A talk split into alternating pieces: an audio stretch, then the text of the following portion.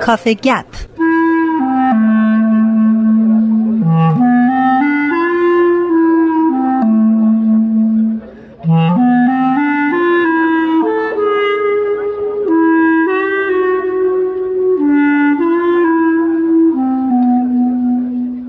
خب امروز برای ششمین هفته پیاپی با رامل شکیب هستیم و می‌خوایم دوباره در مورد سبک شناسی در شعر فارسی صحبت بکنیم. راما خیلی خوش اومدیم خواهش می‌کنم. منم خیلی خوشحالم که امروز پیش تو هم پارسا. قربانت ما هفته پیش تقریبا سبک عراقی رو تموم کردیم و بله، هفته بله. قبل سبک خراسانی رو. بله.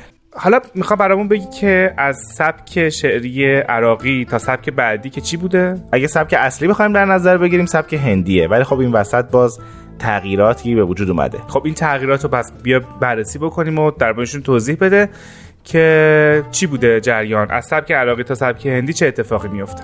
خب همونطور که قبل از این صحبت کردیم هر تغییر و تحولی در سطح فرهنگی ریشه در تغییر و تحول و تغییر و تحول و دگرگونی های اجتماعی داره. ما اینجا انتظار داریم که یک دوباره تغییر شگرفی در سطح اجتماع به وجود بیاد تا سبک جدیدی در شعر ظاهر بشه. اما قرن ده اواخر قرن نه قرن ده تا زمانی که حالا صفویان به روی کار میان. اونجوری که پیش از اینها دگرگونی های بزرگی در سطح فرهنگ در ایران دیدیم اینجا شاهدش نیستیم. مثلا پیش از این مغولان حمله کردن ولی در این دوره ما شاهد همچین حمله و همچین شوک های ناگهانی به فرهنگ نیستیم. در این دوران در همین حول و حوش حالا ما تاریخ دقیق همونطوری خودت هم می‌دونی صحبت نمی کنیم ما کلی داریم نگاه به دقیق کلی نگاه می‌کنیم. در همین دوران تیمور به ایران حمله می‌کنه. ولی این حمله هم اونجور تاثیر زیادی در ادبا و دانشمندان نداره. با اینکه خب یک, ج- یک در واقع تجاوز به مرزهای این مملکت هست اما اون چیزی که ما در نظر داریم که باعث بشه ارکان فرهنگی تغییر بکنه نه به وجود نمیاد. در نتیجه- عادی شده واسه که بله. در نتیجه ادبا و دانشمندان و حالا شاعران در این دوره متوجه میشن که گویا سبک عراقی نوآوری جدیدی دیگه نداره. یعنی بعد از حدود دو قرن قرن 8 و 9 دیگه در اواخر قرن و اوایل قرن ده متوجه میشن که سبک عراقی دیگه از اون اصل و ذات خودش دور شده. در نتیجه نیازمند تغییر هست. این تغییر قرار بود به صورت طبیعی به وجود بیاد ولی شاعرها در این دوران تصمیم می‌گیرن که خودشون به صورت مصنوعی تغییر به وجود بیارن. منتها به علت اینکه هم مصنوعی بوده این این این دگرگونی. و همین که شعرا سواد لازم و در واقع توانایی لازم رو برای تغییرات نداشتند این دگرگونی و تحول زیاد تاثیرگذار نیست. ما اصطلاحا حالا دا- دانشمندان سبک شناسی اسم این دوره رو می‌ذارن مکتب دوره مکتب وقوع یا مکتب واسوخت. در این دوره شعرا رو میارن به اینکه تغییراتی در شعر به وجود بیارن. همونطور که گفته شد. قالب اصلی چی بود در دوره ق- در دوره غزل بود. آفرین. در دوره عراقی غزل بود. خب میگن خب حالا ما بیایم این قالب اصلی رو عوض بکنیم. منتها هیچ قالب دیگه نمی‌تونن جاش بذارم. در نتیجه قالب اصلی همون غزل باقی میمونه. میگن خب حالا چه تغییری ما می‌تونیم بدیم؟ تغییر ما اینه که می‌تونیم در محتواش دستکاری بکنیم. همونطور که پیش از این هم صحبت کردیم یکی از موضوعات اصلی غزل چی بود؟ اگر, اگر یادت هست. که رابطه عاشق و معشوق بود. آفرین. حالا در مکتب وقوع میگن ما این رابطه رو دستکاری می‌کنیم. یعنی جزئی ترین تغییری که می‌شد در یک سبک در کل سبک به وجود آورد. در, مکت... در سبک عراقی عاشق همیشه به دنبال معشوق بود معشوق ناز می‌کرد عاشق ممکن بود حتی بهش نرسه در هجرانش میسوخت و همین هجر و دوری و عدم وصال سبب می‌شد که آثار جگرسوزی در این دوره به وجود بیاد و که هنوز همون آثار برای ما دلنشینه.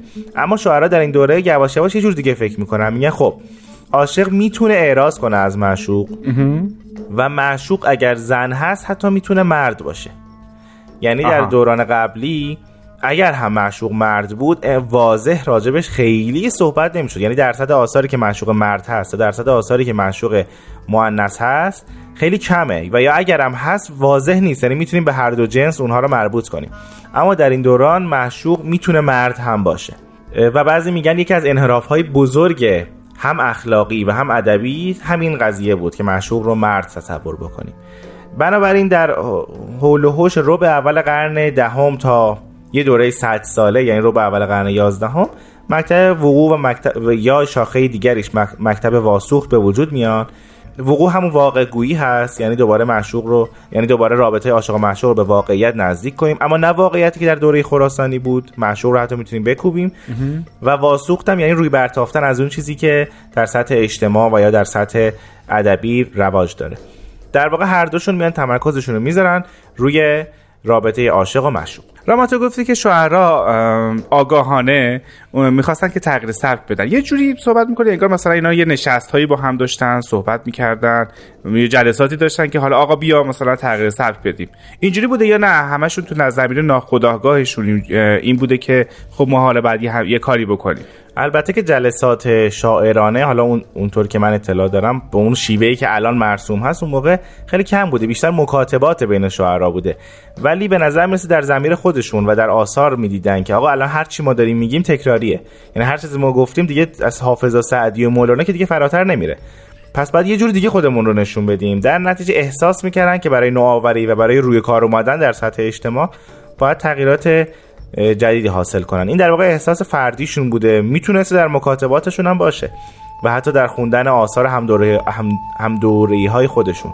در خوندن آثار معاصران خودشون. خب راما تو یکی از ویژگی های شعر حد واسط رو گفتی که معشوق و عاشق می‌تونن مرد باشن در این بله. دوره. آیا فقط این مکتب ویژگی شعریش در همین خلاصه میشه؟ در واقع ویژگیاش خیلی شبیه به دوره دوره عراقی است. یعنی تقلید و کپی برداری و یا حاشیه نویسی های مختلف هست روی اشعار شعرهای قبل. بزرگترین شاعری که در این دوران دیده میشه جامیه. که حتی به اونم بهش میگن سارق ادبی. به او تهمت دزدی اشعار دیگران حتی زده بودن. یعنی ما در واقع بزرگترین شاعرمون در این دوران در این همین هول و هوش جامی است. و دیگه شاعر بزرگی در حد جامی و حتی شاعرای دوره سبک عراقی دیده نمیشه. گفت این ذکرش شد که شاعران این دوره تغییر کوچکی در رابطه عاشق و معشوق دادن و حتی واضحتر اون رو به عنوان مرد معرفی کردن. وقتی در همچین دوره زندگی می‌کنید در دوره که هیچ پیشرفت ادبی و فرهنگی رخ نمیده انتظار هم نمیره که تغییرات چشمگیر و دلنوازی درش ببینیم.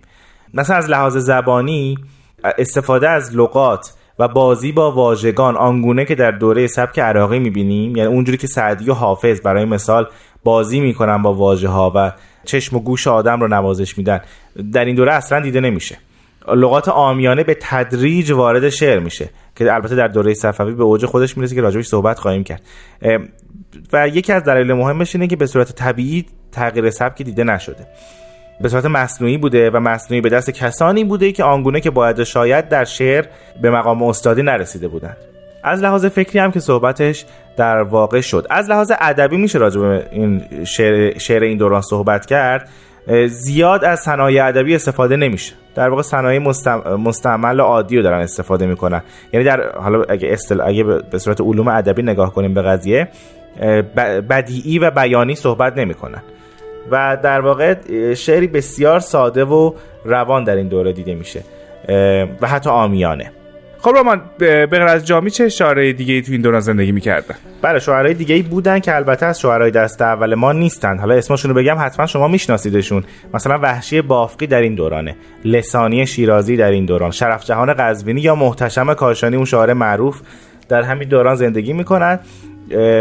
راجب اون ویژگی های سبک حد واسط که راجبش صحبت... که صحبت کردیم که اعراض عاشق از معشوق و حتی مرد بودن معشوق مثلا این وحشی بافقی یکی از کسانی است که واضحا هر دو ویژگی رو داره. بعضی جا اصلا تهدید می‌کنه معشوقش رو که ولت می‌کنم میرم اگر ناز کنی. بعضی جا هم که اصلا کاملا واضحه که معشوقش یک نظامی و یک سپاهی است که روی زیبایی داره. البته پارس از ذکر دو نکته اینجا خیلی مهمه. اولش این که ما در سعد ارزش گذاری اخلاقی رو آثار ادبی نیستیم اینجا. ما فقط ذکر وقایع می‌کنیم. اگر میگیم معشوق شاعری مرد بوده یا شاعر معشوقش یا عاشق معشوقش رو تهدید به رفتن می‌کنه بحث این نیست که از لحاظ اخلاقی این درسته یا غلطه. ما داریم میگیم در شعر این دوران اتفاق افتاده. کما اینکه یعنی نباید اینجوری فکر کنیم که ارزش شاعرای این دوران بسیار پایینه سطح پایینه. کما اینکه یکی از مشهورترین شاعران یکی از مشهورترین اشعار این دوره برای وحشی بافی بافقیه که حتما شعرش رو شنیدی دوستان شرح پریشانی من گوش کنید یکی از آثار بسیار معروف هست. و نکته دوم این که درسته که این شعرا شعرای درجه دوم و یا حتی سوم ما هستن. این به این دلیل نیست که اونها از سواد شعری برخوردار نبودن. کما اینکه اگر شما مثلا وحشی بافری یا حتی لسانی شیرازی رو بردارید از فرهنگ ایرانی بذارید توی فرهنگ اروپایی یکی از کشورهای اروپایی در واقع میپرستنش. یعنی اگر یکی از کشورهای اروپایی همچین شاعری داشت میپرستیدن مجسمهش رو میساختن آثارش رو منعکس می‌کردن. یعنی فقط به خاطر غنی بودن ادبیات در دقیقا به همین دلیل. ما داریم وحشی بافقی رو با حافظ مقایسه می‌کنیم. با مولانا مقایسه می‌کنیم. و این ذره سخت گیرانه است فکر می‌کنم برای شاعرای این دوران. اگر قله های ادبیات فارسی نبودند ما شاید همینها قله هامون می‌شدن.